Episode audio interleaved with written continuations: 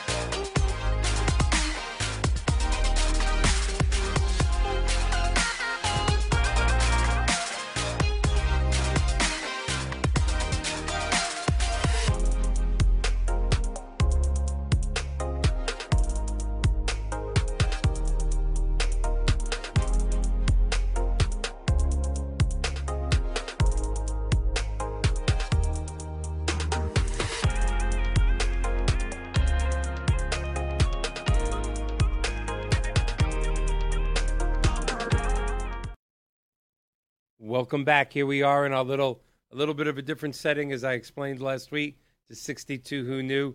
But wait till you see the studios when uh, Mr. John Gaston, uh, founder of WeBeam TV, is done remodeling them. They are going to be beautiful. In fact, if you're in Florida, I might even go as far as saying they're going to be huge. Only the people in Florida will know what that means. But they're going to be beautiful when they're done. Welcome to 62 Who Knew. Tonight we have a fantastic guest uh, Mr. Bill Borton, uh, who for decades has had his own successful financial planning uh, practice.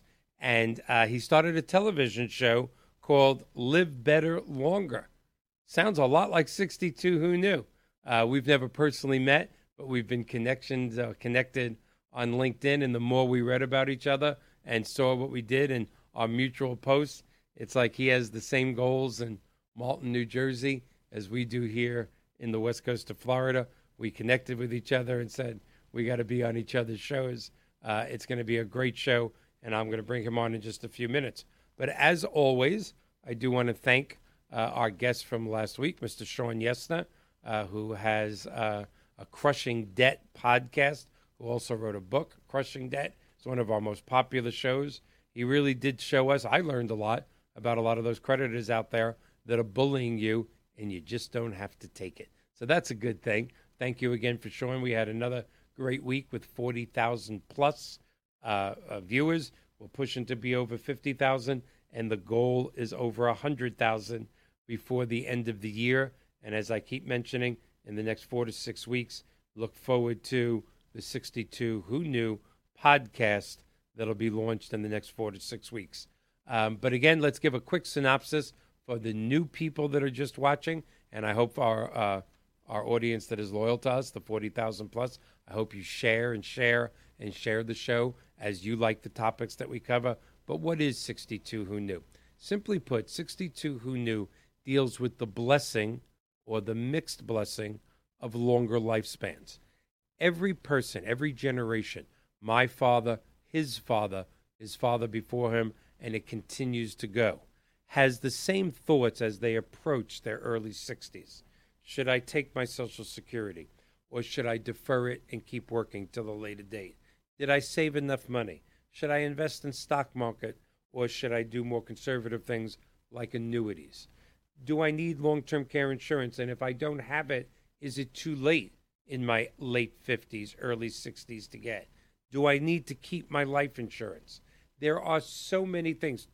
Let's not forget should I consider a reverse mortgage? There are so many things to consider as we approach retirement, and no generation has had anything different until today's generation, till my generation, the baby boomers. I just turned 61 just about a month ago, and uh, my generation has a different obstacle than any other generation has ever had. And what is that? Longer lifespans modern breakthroughs in medicine, technology, and science over the last several decades, you just cannot argue with the point of what has happened and how we're living longer. Certain childhood diseases, God, this makes me sound so old, when I was younger, like the mumps, chickenpox, measles, Today's children don't even know they exist. Many cancers in both men and women, if found at an early enough stage over the last 20 to 30 years, are almost curable between 90 and 95 percent. We make leaps and bounds on a constant level gene therapy, stem cell therapy, immunotherapy. We're living longer and longer. And although that does sound like a blessing, if you in fact make it to 62 in this country, you have better than a 50 50 chance of making it into your 90s. And the truth is, in this great country, less than 1% of the public, that includes me, can financially retire in their early 60s and live another 30 years. 62, who knew at 62 that you have at least half the amount of time that you've already been on this planet still to be here? And this show is based around bringing you guests every week that have a specialty and level of expertise in Social Security, long term care insurance, life insurance, in home care, annuities, Medicare, Medicaid. The list is incredible. Travel, health, health. We keep expanding it every week, and that's why our audience keeps growing. It has been a very well accepted theory, and we thank you all for that. And tonight, our guest is no exception.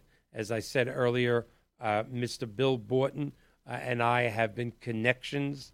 That's like Facebook friends, but in LinkedIn language, we're connections. We've never met, uh, but this man has dedicated uh, decades of his life in the financial planning world to assisting people have a longer life, but not just a longer life, a higher quality of life. And he does that through the planning and with working with other financial advisors. Uh, he started a television show called Live Better Longer with almost the same premise as 62 Who Knew.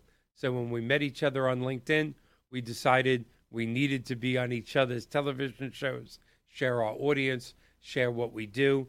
And, I'm just so excited to have this man. I can't wait to shake hands and, and break bread with him and meet him in person one day. For the time being, we have him beaming in to 62 Who Knew. Let's bring him up right now, Mr. Bill Borton. How are you, sir? Welcome to 62 Who Knew. I'm splendid, Mike. It's just another day in paradise up here in the Delaware Valley. Uh, yes, it is. You were telling me hot and muggy, just like here in Florida, huh? Uh, not quite so bad. We had a really hot stretch for about a week there, but it's a little bit more uh, like June instead of August. Well, that's good. I am looking so forward to October. Basically, as soon as June hits, since I've gotten older and don't tell anybody, a little heavier, I, I just can't stand June, July, and August and September in Florida. The heat is unbearable. I'm, I'm old. I was down in summer one down Fort Myers area and uh, in the summer, and I couldn't wait to get back. Mm-hmm. Yeah, that's why I love San Diego so much. It's Florida without the humidity. Yes. Well, before we get going, number one, thank you. You know, we met each other on LinkedIn as so many business people meet. I can't wait to to sit down and break bread with you one day, meet you in person, be a guest on your show. We have so much in common, little different backgrounds, uh, but you have dedicated your career uh, to helping people uh, live better and live longer. Um, you have two of my favorite books behind you. Um, I do know, by the way, we might as well get this out of the way. I am not your favorite reverse mortgage person in the world. Usually, when I bring on a guest, I am their favorite reverse mortgage person. But your favorite reverse mortgage person is Mr. Don Graves. And you know what?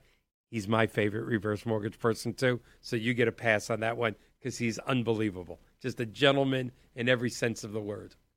The old Kentucky boy. He is, yeah. and you you get a pass on this one. I'm okay. Usually, I don't yeah. want to be number two, but I'll be number two behind Don Graves any day of the week. But before, up, go ahead. Up here in, he's up here in Philly as well. Yes. And Don and I have done business together, and we break bread, and he's just become a really good friend. And actually, he's been on my show twice now. Yep. He, he's just, you know, it's an old fashioned expression that our fathers used. Um, but Don is just good people. You know, besides being a, a true professional at what he does, he's just good people. And, and that's a good thing to find in sometimes in today's crazy world. So Indeed. before we go on to real questions, I ask my guests the same question at the very beginning, no matter whether they're an attorney, a health food expert, Social Security, Medicare, it doesn't make a difference. Um, you've picked a very specific thing in life with very specific goals. Uh, many times it's personal, sometimes it's not. But I want to ask you what made the much, much younger Bill Borton a certain amount of time ago say, not only do I want to be a financial advisor, but I want to help people uh, live better and live longer. What brought you into this? Well, I'm going to start off by correcting you just a little bit. Okay.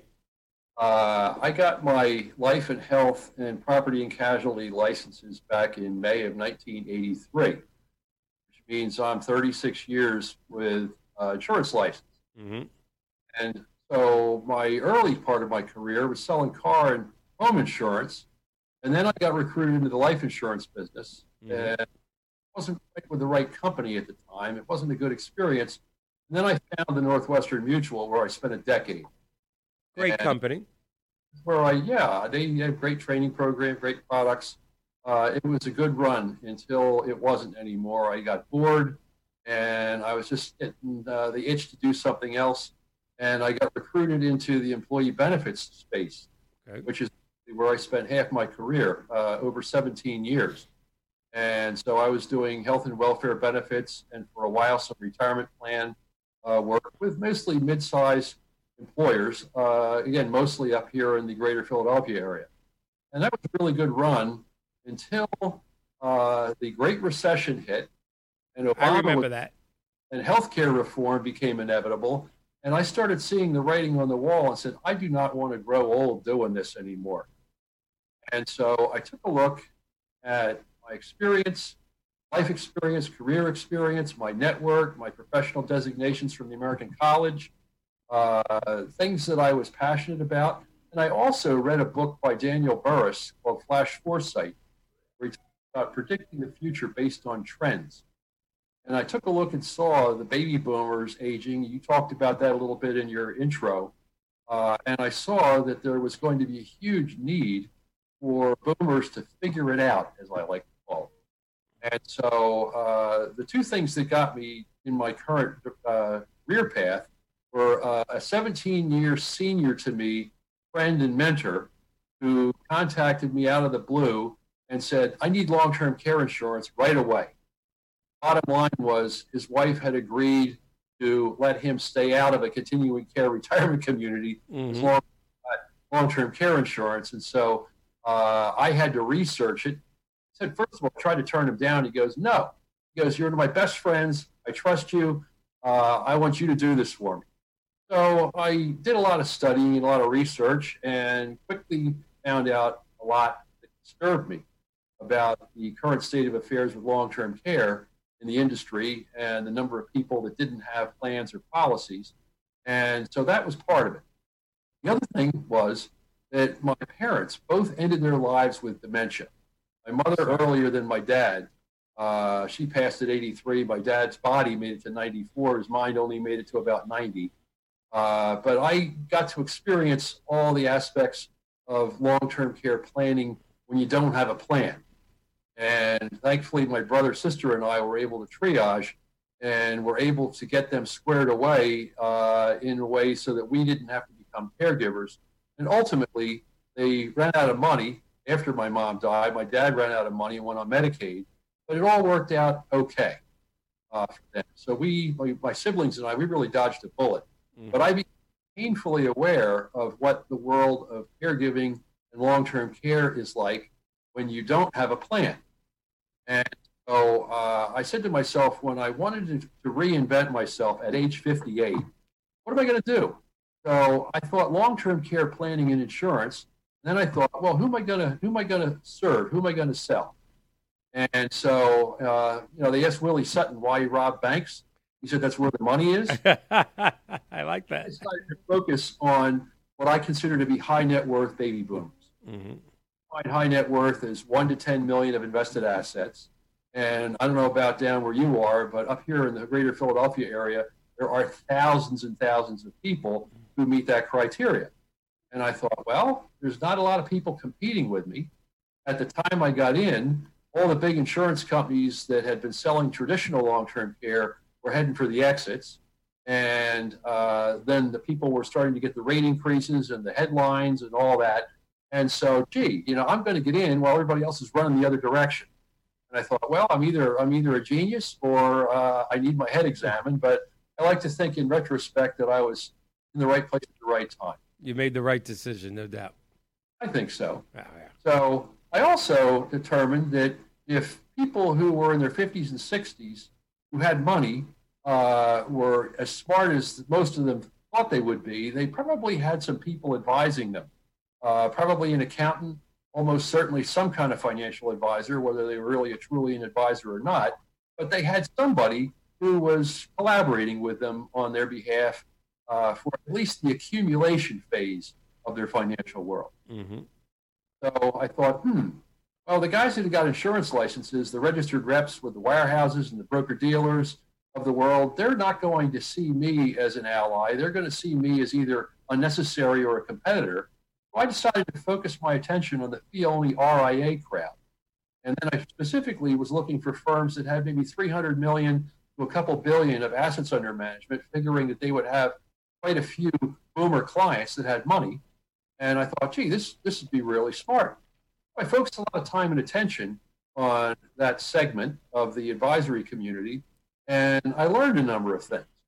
One was uh, a lot of these guys think that if you have two, three million dollars of invested assets, you can self fund. And I actually found one firm that said, gee, you know, we run our spreadsheets, we run our Monte Carlos, we do all that. And so if they have enough money, we don't even bring it up. And I thought to myself, uh, what wait a a terrible minute, philosophy. fund a plan. But everybody needs a plan, whether you have no money and you're going to qualify for Medicaid with an elder law attorney, or if you got $100 million and you can fund it yourself, you still need a plan. You still need legal documents. You still need to convey your wishes in writing to the people that care about you and vice versa, or that advise you. And so uh, it just became very apparent to me that this was an area where there was a huge unmet need. And so I, uh, I decided to focus on all this. Over time, I started getting contacted by people who knew me, advisors, other people, accountants, attorneys, when their clients were turning 65 and they were getting barraged with mailers and phone calls about Medicare. So I learned about Medicare. So now I deal with people with Medicare supplements and help them figure out what Plan D to buy and Mhm. things like that. Then a little while later, I started getting contacted by people who were either losing their jobs and had everybody wanting to help them with their 401k. You know, the sharks smell the, wa- the blood in the water Right. or you know some of my clients uh, were attending educational dinner seminars and learning about annuities and so they would contact me because the know like and trust factor as i like to call it Yes. so i learned about annuities so i started thinking gee what am i really doing here i'm managing risks in retirement that can be managed and i'm getting into retirement income planning so i kind of changed my wording around and now I refer to myself as a retirement risk manager and income planner. And I tell people I'm an educator and a consultant, and I get paid on commission. Unfortunately, the regulators, the insurance regulators, will not let me charge fees and earn commissions. Right. And if you charge fees, I'd starve to death. So I work on commission. Most of us do. I do some free consulting, but what are you going to do? Yes, we all do that. Well, you know, before we start with some questions, you, know, you mentioned something that's always been a uh, a sensitive topic to me, and let me make it clear. Um, you know, I will put my knowledge of Fannie Mae, Freddie Mac, FHA, specifically reverse mortgages, but all mortgages against anyone. Um, but I am not a certified financial planner. I am not an independent financial advisor. Uh, I do not have an insurance license. So I don't have your level of expertise in so many things. But being a mortgage person that specializes in clients 62 and above, when I hear people, you know, that have that net worth, I'm going to take it down a little between a half a million and three million. I think you had said a million and three million. I'm taking it down to a half a million to three million. And their financial planner says to me, we don't even bring up long term care insurance. They're self insuring. It flabbergasts me. There is a mm-hmm. number out there. Maybe it's 10 million, maybe it's 30 million. It's well above 3 million. where one catastrophe could wipe out such a large percentage of your net worth. Self insuring is nothing but a huge gamble. Self insuring when you have a couple of million, and, and, this is my humble opinion, you know, is the same thing as going to Vegas to the roulette wheel and putting your money on black and red. Your average person thinks you have a 50 50 shot, but Vegas is smarter than that. There are two zero squares on the roulette wheel one with one zero and one with two zeros. And that little extra square makes it in favor of the house. So when somebody says to me, Oh, yeah, I have a plan for long term care, I'll pay for it myself. They better have a lot of millions in the bank and they better not, uh, you know, and I hope nothing happens to them, but I, I don't get the self insuring. I think that's a huge gamble. Well, if you're if you're married, chances are uh, when you add the expenses for caregiving along with your spouse's regular living expenses, the income need in the household goes way up. But again, when somebody doesn't want to talk about a subject or doesn't want to buy insurance, any knee-jerk reaction will will uh, will do. You kick the can down the road. That's right. And saying you're going to self-insure, let me correct you there. I say self-fund because an individual is not an insurance company. That's right. But self-fund the perceived risk. Chances are they haven't had the discussion with anybody, including their spouse or their adult children. So true. They've gotten the legal documents in place, the powers of attorney and the advance directives, and they haven't put any of their wishes in writing. And so, therefore, they're just putting their head in the sand, and there you go. And so, somebody once said, hope is not a strategy. That's so true, yes. So, I tell people, though, that I can only help people that are willing and able to be helped. Willing or able, it has to be willing and able. There was an old Scotsman named Thomas Dewar who said over 100 years ago, minds are like parachutes. They only function open. That's right. Uh, uh, my favorite motivational speaker, uh, Tony Robbins, usually starts his daily things, his uh, seminars and workshops with that exact quote. They only work mm-hmm. when they're open. All right, so let's talk. Let's get a little more specific. Somebody calls Mr. Bill Borton on the phone and says, "Okay, uh, I was referred to you what services do you provide? Well, uh, again, I, I sell insurance and annuity products uh, and get paid commissions on them, but uh, they are the result of a process that begins with what I call the conversation. And it doesn't cost you a dime to have the conversation, and the conversation is that 60 to 90 minutes usually face to face, but not always, because I have a lot of clients that have found me or have been referred to me all over the country. I even have a client in Florida. And so uh, the conversation is where I find out from them what's on their mind. Uh, what do they want to know? What don't they want to know? Who have they been talking to? What are their concerns? Why? Uh, and so then we start to talk about prioritizing some of all this.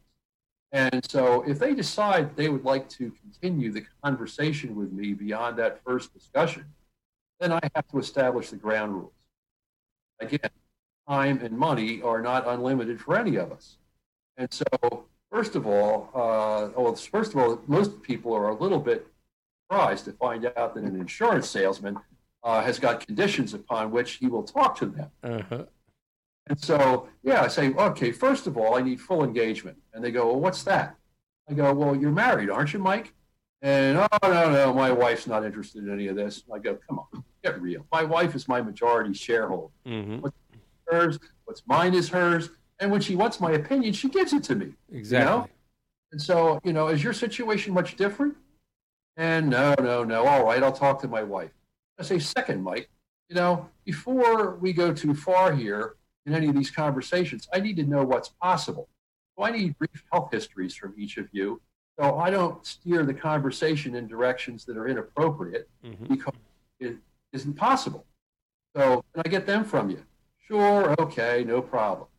Third, most important, I'm willing to bet that before you're going to commit six, six figures of your invested assets to a, a solution that I designed for you and your spouse, you're going to have another set of eyes review my work. And they go, well, yeah. And I go, so who do those eyes belong to? This is where I find out whether the other eyes are adversarial, a potential ally, or what have you. Mm-hmm. So time and effort in to have somebody else convince them that they don't need insurance or that they can handle the insurance for them. Yes. So uh, the conversation either ends or moves to the next phase. And then we get into the whole discussions around the needs and get all the facts, and we do all the educating and so on and so forth. And that's all around long term care. Medicare is different. It doesn't come up as early in the conversation. Most of the clients that come to me for long term care are in their 50s or early 60s. Medicare, everybody starts getting barraged when they turn 64. And so uh, that's a, another phase of discussion. The income planning and the dreaded four letter word annuity, that comes up uh, at different times depending upon when people are retiring or planning to retire. So, in addition, uh, I talk about a lot of things that I don't make any money on, like Social Security and claiming strategies. Right. I'll, I'll, send people towards a couple of the software programs that my colleague Wade Pfau at the American College recommends. And I'll talk about uh, reverse mortgages, the things that you and Don do, uh, and why they're the first resort, not the last resort, for people who are looking to put a retirement income plan together. And we talk about sequence of returns risk, which I know that you know about. Michael Kitces talks about it. Tom Hegna talks about it. In fact, he just did a post on LinkedIn uh, with the market going down about that and about how that can affect people. So really, it's it's what is it that the client needs or wants? Why did they come to me? What activating event occurred in their world? Yes, them to reach out to me, and then we just go from there. And who do you specifically? Who would you think is your clientele? Is this somebody from sixty up, fifty up? I would think you want to catch somebody in their upper forties, even low to mid fifties, to make sure this is right before they get to the, you know into the 60s and 70s and have fewer options. But who is your clientele? What's your demographic? So on the on the low end, my youngest client came to me when he was about 47, and this was early in my my new world here. Which incidentally, yesterday was the eighth anniversary of W.R. Borton and Associates. So very good, uh, congratulations, happy anniversary. Thank you, thank you. I'm still here. still smiling, still serving mankind. Absolutely. And, uh, so, at any rate, uh, when where did I go? I went off my rails here. So we were talking. Oh, uh, what is your clientele? That age group? Yeah. He he came to me and said he wanted to talk to me, and I thought, you know, you got young kids. What are we talking about this? And he wouldn't tell me till I met with him. And when I met with him, he disclosed that he'd been diagnosed with MS when he was 25, oh. and fairly well controlled uh, and that he had an old uh, life insurance policy with a permanent rating. And the agent that sold it to him, who's still around, that there was nothing that could be done. And so uh, I was able to create a uh, indexed UL with chronic illness rider uh, policy for him uh, that does not require permanence, but will be discounted. The benefit will be discounted at, at the time of chronic illness, depending on his age uh, and we were able to, for the same premium he was currently paying, get him about, uh, oh, 35 or 40% more death benefit and the chronic illness benefit. And so he was thrilled. Let me, was, I'm going to back you up just for a minute. And the only reason I know what you just said is because of the great guests I've had like you. I'm going to back you up, let you bring it down a little. I know you, you okay. just described a, a universal life policy with different options on it. Uh, but a, a, bunch of our viewers just went, "What did he say?" So go backwards and tell us again what you did for this client, and uh, bring it down a few levels for the for the layman like me. Okay, so I get the health history after I talk to him, and I run it by uh, underwriter from my long-term care wholesaler, and because uh, I get a predetermination on everything, I don't like surprises. Right. So I determined that he was at worst going to be a table B, and that with this particular carrier, with the uh, reinsurance agreements that they have, uh, that we might be able to get him a standard rate. And ultimately, that was what happened. And a standard rate means a lower premium. Just to yes. throw that out and there. so yes, the same premium that he was paying to the big old mutual company that he'd been with since he was 29 from his college buddy, uh, we were now able to take the death benefit, uh, and again, it was about uh, 35% higher than the policy that he had. And the policy that he had, there was no possibility that would ever do anything for him for long-term care. The new policy has what's called a chronic illness rider. And the chronic illness rider comes under a section of the Internal Revenue Code called 101G. And normally, these riders require a chronic illness to be deemed permanent in nature. And so, uh, people who sell these policies to people, because there's no premium uh, on the rider, uh, the company takes their their slice at the back end when it's claim time. Mm-hmm. Uh, a lot of the companies that sell these riders or these policies with these free riders uh, require that the condition be deemed permanent. And so, if you can't certify or your doctor can't certify your chronic illness is permanent in nature, then you thought you had a benefit and you didn't really. And so, not a good way to go. So, in this guy's case, there was no other way. There was nothing else that could be done for him. And so, we figured if his MS progressed, his condition would be deemed permanent. And I checked with the claims department at the insurance company, and they said, we do not require that. So he was happy as can be. Mm-hmm. I can imagine. That's big improvement. 35% uh, uh, mm-hmm. higher death uh, penalty and more and more um, coverage during his life. That's incredible. So my oldest client is a widow lady who was 78, uh, and she uh, wanted long-term care uh, benefit, and uh, there was no way we were going to get her a traditional policy or a uh, linked benefit, uh, life-linked hybrid type of policy. So we went with a long-term care annuity for her, and we were able to get her triple the amount of the single premium that she would pay. Mm-hmm. We were able to get inflation protection on the long-term care rider that's added to the uh, deferred annuity. And so for her, uh, that was a great solution. So those are the two extremes. Most of my clients come to me when they're in their mid 50s to their mid 60s. Right. But I'm finding more and more. I had a I was uh, there was a Barron's article that I was quoted in back in uh, in June, early June, and I was contacted by a 72 uh, year old scientist whose 68 year old retired physician wife uh, actually lives not far from me. And uh, when I went to meet with them to talk about hybrid long term care insurance, what he wanted to talk about, they disclosed that they had over $20 million in assets.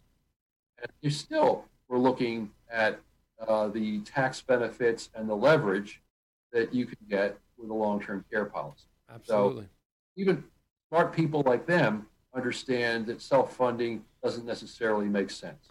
Exactly. Um, I've noticed, like a lot of professionals, um, you know, with the years of experience that you have, you've chosen not to manage money. You, Correct.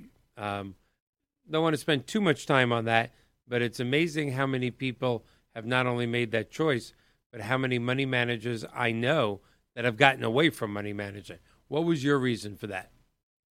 Well, uh, I'm an insurance guy. And I know a lot of money managers or a lot of so called money managers or a lot of financial advisors and so called financial advisors. And a lot of them aren't really. That's so and true. So I'm not going to go any further with it than that. But I'm a specialist. And I know some really, really, really good money managers who manage portfolios made up of individual securities. And then I know some people who simply use mutual funds and ETFs uh, and when you take a look at the mix of what they've got, they may own Apple stock in three different places. And, you know, these are not money managers. These are people who are collecting uh, fees for assets under management. Mm-hmm.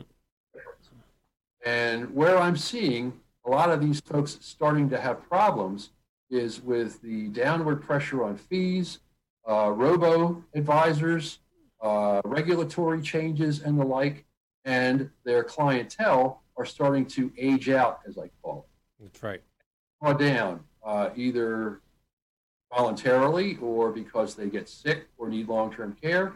Uh, or if one of them passes, the other spouse may take the money and run, go somewhere else. Yep. So I figured I would much rather collaborate with financial advisors who truly are financial advisors and do planning and are fiduciaries, and I'll manage the risk. And that way the client is the winner. Absolutely. when the DOL rule looked to be inevitable uh, prior to the uh, current administration coming in, uh, I went and got my Series 65 investment advisor representative designation license.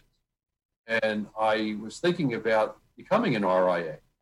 And then I determined, no, I'm not going to do that. So I have solicitation agreements with five RIA firms in the Philadelphia area so that if I bring them money to manage uh, while I'm doing what I do, I could receive some of the fee. And so that's worked out okay so far. Okay. Now let's talk about for a second your television show, Live mm-hmm. Better, Longer. Um, like I said, when I first read your profile on LinkedIn, I went, wow, do I know this man? And why don't I know this man? Um, how long has the show been on? Let me ask you that. We're about a year now.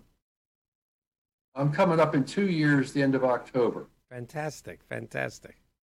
So uh, I was a guest on someone else's show on what's called RVN TV, which is similar to WeBeam, uh, but maybe it's not quite as far along in its unfoldment as I call it. Mm-hmm. Uh, but I was a guest on on one fellow's show, and then another uh, colleague of ours got his own show, and he invited me to be on. And the day that I went on his show, uh, they had already kind of teamed me up with the producer uh, that I wanted to do a show. And so uh, after I was on, uh, I spoke to him and uh, said, "So what do you think?" He goes, "What's your call? What's your show called? Live better longer. What's it about? It's about helping baby boomers live better longer." Yes. He says, "When can you start?" What's it about? It's a cooking show. Live better, of course. We, yeah, yeah. there you go. Thank so, you, Captain Obvious. Yes. the reason why I, I wanted to do it was because uh, I need to differentiate myself from the other guys and gals out there. Mm-hmm. I'm not a big fan of prospecting. I'm not one of these 10 3 1 in the funnel guys where I have to do all that. I don't want to go dialing for dollars, doing dinner seminars. That's not my style. And so I need the transfer of trust. When I can't get the clients from other advisors or accountants or attorneys, I need to develop the trust on my own. And mm-hmm. so I've been working diligently over these years to create a large amount of digital content, including my show. I have a YouTube channel where I have most of my shows. I have videos that I did with Jamie Hopkins and Dave Littell at the American College. Uh, I've been interviewed by a few other folks. And so I have copies of all these videos on my YouTube channel. And so that causes me to be very visible. Uh, I also mentioned I was published by Barron's. Well, Barron's has published me twice, Forbes a couple times. Uh, I wrote an article for the Society of Actuaries Long Term Care News back in 2015. Uh, I've spoken to actuaries groups. And so I do everything I can to make myself different in good ways. And so I had a couple guys that were bugging the heck out of me to do podcasts. They wanted a lot of money to do a couple of months, transcribe them, and they wanted to manage my website. Well, I didn't need my website, and I didn't need podcasts to be transcribed. So uh, I contacted my buddy that first had me on a show and said to him, "What do you pay to be on your show?" And he goes, "Nada, zilch, nothing." And I said, What are your obligations? He said, I have a guest every week. And I said, Is that it? He goes, That's it. So uh, that's why I'm doing Live Better Longer instead of a podcast. Now, I know you've had Don Graves to talk about uh, reverse mortgages. Tell us a little bit about other guests that you've had to build the show in that realm where you want mm-hmm. to stay. Well, you see the, the book back here on this side that's rewirement. Right. the way you think about retirement planning. And that's written by my friend Jamie Hopkins, who was uh, with the RICP designation program along with Dave Littell at the college until he departed at the end of last year, joined the Carson Group as their director of retirement research. And Jamie and I become good friends. In fact, we're working on an article together for an estate planning journal on long-term care planning and risk management and retirement for uh, high net worth people. And so Jamie published Rewirement in May of last year. And so he agreed to come on my show, and we plugged the book. And so, uh, so that's why that book is autographed copy. Don's is autographed as well, and so on and so forth. But uh, I've had my financial advisor on the show twice. Mm-hmm. He's a RIA and a CFA uh, with a about a two or three billion dollar asset under management firm. Uh, really a wonderful guy, and so uh, he's been on. But I've also had a woman who teaches mindfulness. I had on a chiropractor, and I had on a psychologist who's developed heart-assisted therapy, wow. and I've had a woman who uh, left her corporate job and is now traveling the world doing a retirement blog and getting advertised. I've had on boomers who reinvented themselves later in life and are phasing into some type of entrepreneurial retirement. Mm-hmm. On and on and on. I try and keep it fresh. And one of the other areas that I've gotten into is caregiving. And you had a guest a week or two ago, Kathy Sikorsky, yes. who is my neck of the woods. Kathy has been on my show. Uh, she's a recovering elder law attorney who's passionate about caregiving. Mm-hmm. We had a bull with her. Yep, she's a pistol. routine. So she's been on. Uh, and then I've had other people that have been written, have written books uh, about caregiving and dementia and things along those lines. Again, all very important topics, as you mentioned earlier. Sometimes it's hard to find guests. Um, I will tell you that as the host of this TV show, although we're booked out for the next six weeks. And I think, mm-hmm. as we discussed off air, the four topics that seem to have taken us in the last year from zero viewership to you know to 42,000 plus have been in this order long-term care insurance medicare reverse mortgages which i'm personally very happy about and alzheimer's slash dementia different types mm-hmm. of dementia that show uh, seem to touch a lot of people's heart and nerves uh, so we have started over the last several months uh, to repeat our guests, quite frankly. And um, this is going to be one of the one of the last couple of shows that we do 62 who knew with just two people.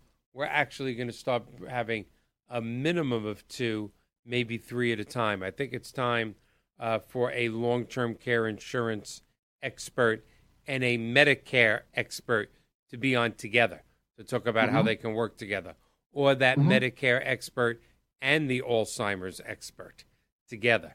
Uh, we're going to start uh, having panel shows with two or three people, you know, that complement each other.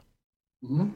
Have you ever? Have you had any? Uh, go ahead. I'm well, sorry. What you're doing, uh, Mike, is, and I've been encouraged to do this, is to in the beginning of each of my shows talk a little bit about my business and maybe tell a real quick story uh, about someone that I worked with and how I helped them uh, to give people a little bit more of an understanding. Because with my show uh, up until now, uh, with few exceptions, uh, I have made it all about my guests. Mm-hmm. I did a couple of times when I didn't have a guest lined up, uh, particularly last fall. I did a Medicare show uh, in the beginning of the open enrollment season. Right. And viewers from that, and I actually people contact me, and so that worked out well. And then uh, I also uh, did another show on uh, long-term care planning in November when it was Long-Term Care Awareness Month. I remember that. Yep.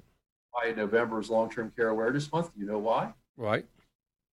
Because that's the month where everybody comes together at Thanksgiving to avoid talking about it. I, that's that's funny. As you're saying that, I'm thinking that's so exactly correct. Yeah, well, that was created by Jesse Slome, who was the guy who founded the American Association for Long-Term Care Insurance out in California. Yes, I, I know Jesse. Yes, know. yeah, that is a uh, that that is so true. That is actually a very cool thing. I always tell people, don't talk about it on Thanksgiving, or there'll be a food fight. But maybe on the uh, the day after, on Black Friday, maybe you can see what you can do about having the conversation to get it started. Well, it's funny. Uh, almost all of our guests from all wakes of life, in-home care, long-term care insurance, um, almost every type of insurance that has to do with life or disability and health. Um, and you brought it up, of course, in the very beginning. It is a rough conversation. It is a rough conversation, um, you know, t- to have with your parents when you're almost reversing the role. You're mm-hmm. taking the role as parent and going, "Look, I know you don't want to talk about this, but we simply have to," and that's very difficult emotionally, mentally, uh, sometimes financially. It's a very difficult conversation. Well, you know, there's not a lot of what I call insurance humor out there, uh, but I've come up with a few things over the years, and uh, one of which, early in my latest generation uh, with your Borton Associates, was I tell the people, I look at them very seriously and say, you know, there's only two ways you can die.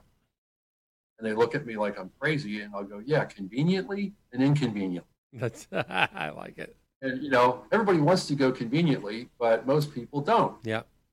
Inconveniently, you may think it's not going to be much fun for you, but who it really is a drag for is your family. That's exactly right. Yes. We had oh. a, a, superstar uh, from the long-term care insurance world, and um, on our show, uh, that said something that you know we are salesmen, and I'm not ashamed of that. Uh, when I sit mm-hmm. down with seniors to talk about reverse mortgages. I am not selling them a reverse mortgage if they don't need it. I give them options, and if they need what I'm selling, that's a great thing. Uh, but I don't sell a reverse mortgage. But uh, one of the legends that was on our show in your world, in the long term care insurance world, uh, said that he had come up with something. And I, as soon as he said it, I just went, wow. Um, that when he's talking to a specifically a man, uh, you know, in his 60s, still fairly good health, and let's talk about your long term care insurance. I don't want to talk about it. I don't want to deal with it.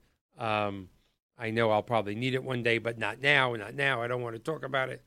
And he says his response always is, okay, let's put it away for this time. being. Let's kick the can down the road. Just want to leave you with this thought. How do you feel about your daughter giving you a bath? And that person usually goes, maybe we need to talk about long term care insurance take those yeah. papers out. I, how much is it per one. month? yeah, I, I, had a similar one. So how how would you feel about having your daughter-in-law change your diaper? Yeah, it's uh, you know, it's it's uh, it sounds like it's funny, and it is, you know, in a certain way. Um, but again, what your television show is about, right here, with 62 Who Knew is about, longer lifespans is a mixed blessing. And uh, we have been fortunate enough twice excuse me, we've been fortunate enough twice to have a regional director from the Weizmann Institute in Israel, uh, which is one of uh, one of the finest institutes in the country that for decades has been bringing us uh, things that many people are not even aware of. Uh, many uh, things that have to do with CAT scans and um, immunotherapy. Immunotherapy. Um, they're the leader uh, in the world of so many things. There are so many um, pieces of equipment in hospitals throughout the world that if you look on the back of it, it'll say patent by the Weizmann Institute. And there are things coming, not in the next 30 or 40 years, but in the next 10 or 20 years that we have learned from these people uh, that are going to take us from the 90s well into the low hundreds in the next couple of decades. And to think that we're expected, or at least the philosophy today, is to start working in your early to mid 20s and stop working approximately 40 years later. I'm not sure this world is uh, is geared for that. I'm not sure. No, I am sure 99% of the world is not going to be prepared to live, you know, 40 years without a steady income, without mm-hmm. a staggering plan to protect what they accumulated. Oh, there's no question. Uh, I learned about a website when I first started my business, uh, you know, all these years ago now, called livingto100.com. Well, I want to, I'm going to, I'm going to write I've that shared down. that with a lot of people. And it was put up by a physician, and you fill out a whole bunch of online information and give them your email address and hit the, hit the submit button. and you get a printout that shows at what age you're going to expire. Oh, that's And- great. The suggestion that if you drink a little less coffee, you get six more months, or if you exercise a little bit more, you may get another year, or something along those lines, right? The first time I did it, about six, seven years ago, it said I was going to be 99. I like that. And I like that too. But I have had this knowing for years that I'm going to make it to 100. And so when I did it again about a year and a half ago, it came up to age 101. And I thought to myself, hmm, have I changed much in my lifestyle? Maybe a little bit here or there. But then I thought, well, I'm still here. So some people are no longer here. I'm, you know, four or five years older. And so that's the way, you know, life expectancy works. Average. And That's so right. I'm up to 101 now. Well, I fully expect that I'm going to make it there. I want my body and my mind to be in good shape too. Exactly. My many, what my money phrases. Uh, a successful retirement is when you get to the end of a long life with your money, your mind, and your body all at about the same time. About the same time, yes. I'm going to go. so, go ahead. I'm sorry. so- go ahead. No, please. look for to live better longer for me is about all of that. Mhm. And I, uh, my wife and I are very much into holistic living. I'm 66 years old. I weigh 170 pounds. My resting heart rate is in the upper 50s. My blood pressure is 110 over 70. I take no medications, nor does Oh my, my wife. God. I cycle. I do yoga. I go to a chiropractor. I have an infrared sauna. Uh, I drink purified water. Uh, I take food based supplements. I eat organics, and my diet is becoming more and more plant based. Wow. Food is medicine. Mhm. And so I believe that chronic illness and a lot of the things that cause older people to be popping medications are entirely unnecessary and preventable if people would just be willing to wake up. You really made me feel life. guilty with that list of stuff. You know. Sorry, Mike. Sorry, I can't. I can't pull any punches here. No, that's okay. It just uh, I, you can see from the cup. I just came from Chili's before the show. Um, and I think if I ha- if I think if I go to living to good old 2-0 here. You know. All right.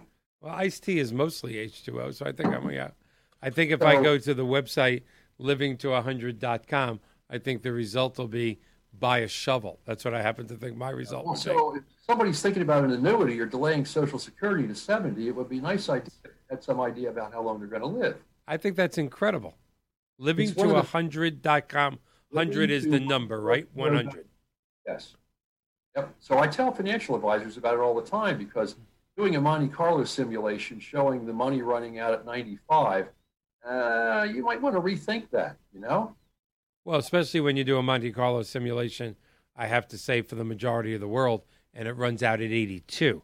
I'm not really, really that worried about the 95 people right Well, now. you know, but the 82 them- and you 84, gotta- you know, it's my premise that those are the people that end up in a McDonald's going, would you like fries with that? Or in front of Walmart going, would you like a cart? And that's no way to end life. No, it sure isn't. So it sure isn't. So at any rate, so we uh, we could talk about all kinds of stuff here. Retirement income planning. Uh, I'm a big fan of the flooring strategy, which gets a lot of attention from Steve Vernon from Stanford. We have about two minutes left, but take it. Tell us the Yep. flooring strategy, please. Well, this is where you take Social Security, any pension assets that may be available, and to the degree that it's not covering all of your necessary expenses, taking some of your portfolio, uh, particularly the bond portion, and buy income annuities and create that income floor. Thank you, Tom Hegna. That enables you or your advisor to go long, as I call it, with equities and go more for growth because you don't need to worry about market downturns because you've got your income coming Mhm. in. And then if you get a good old reverse mortgage, Well, yeah, yeah, New Jersey, yeah, reverse. that you can manage the sequence of returns risk. You can use that to stave off Social Security till later. There's, as Don puts it, it's the Swiss Army knife of retirement income plans. That's exactly right. There's so many things that go into a retirement income plan, and most of the accumulation world out there, advisors, are asleep at the switch, which is They one are. reason my phone rings. hmm Well, we have a little, about a minute and a half left. I want to absolutely thank you so much uh, for coming on the show. I hope you will come again on the show. I am going to be in New Jersey a couple of times in the next couple of months, so I absolutely want to come on your show Maybe we get Don on at the same time. We'll have two reverse mortgage people and just flabbergast the world. Well, we'll see about that. Don's pretty hard to nail down because he travels a lot. He does. He's a very popular speaker, and rightfully so. But I do Indeed. really and truly want to thank you. Um, were we able to get? Uh, I know when we don't have all our tools that we normally do as the studio is being remodeled. Were we able to get the website up, John? And if not, uh, Bill, tell us how would people contact you? How that's the best way to get a hold of you. Very easily. My website is W-R-B-O-R-T-O-N, W-R-Borton.com. My email is bill, B-I-L, at W-R-Borton.com. And my phone number is 856-817-6100. So these will do. And of course, I'm on LinkedIn, Bill Borton. Mm-hmm. Uh, That's where I found her. So All right. Well, just a little less than 30 seconds 30 left. seconds. Thank you so, so much for being here. I hope you come back again. I hope to be able uh, to come up and do your show and break bread with you um, with a little less than 30 seconds. Next week, we're having a very exciting show. Uh, we have a Mr. Mark Glickman coming on who has engineered and is creating uh, one of the largest national websites, informational websites for long term care insurance. You know that's our tickle button here on 62 Who Knew.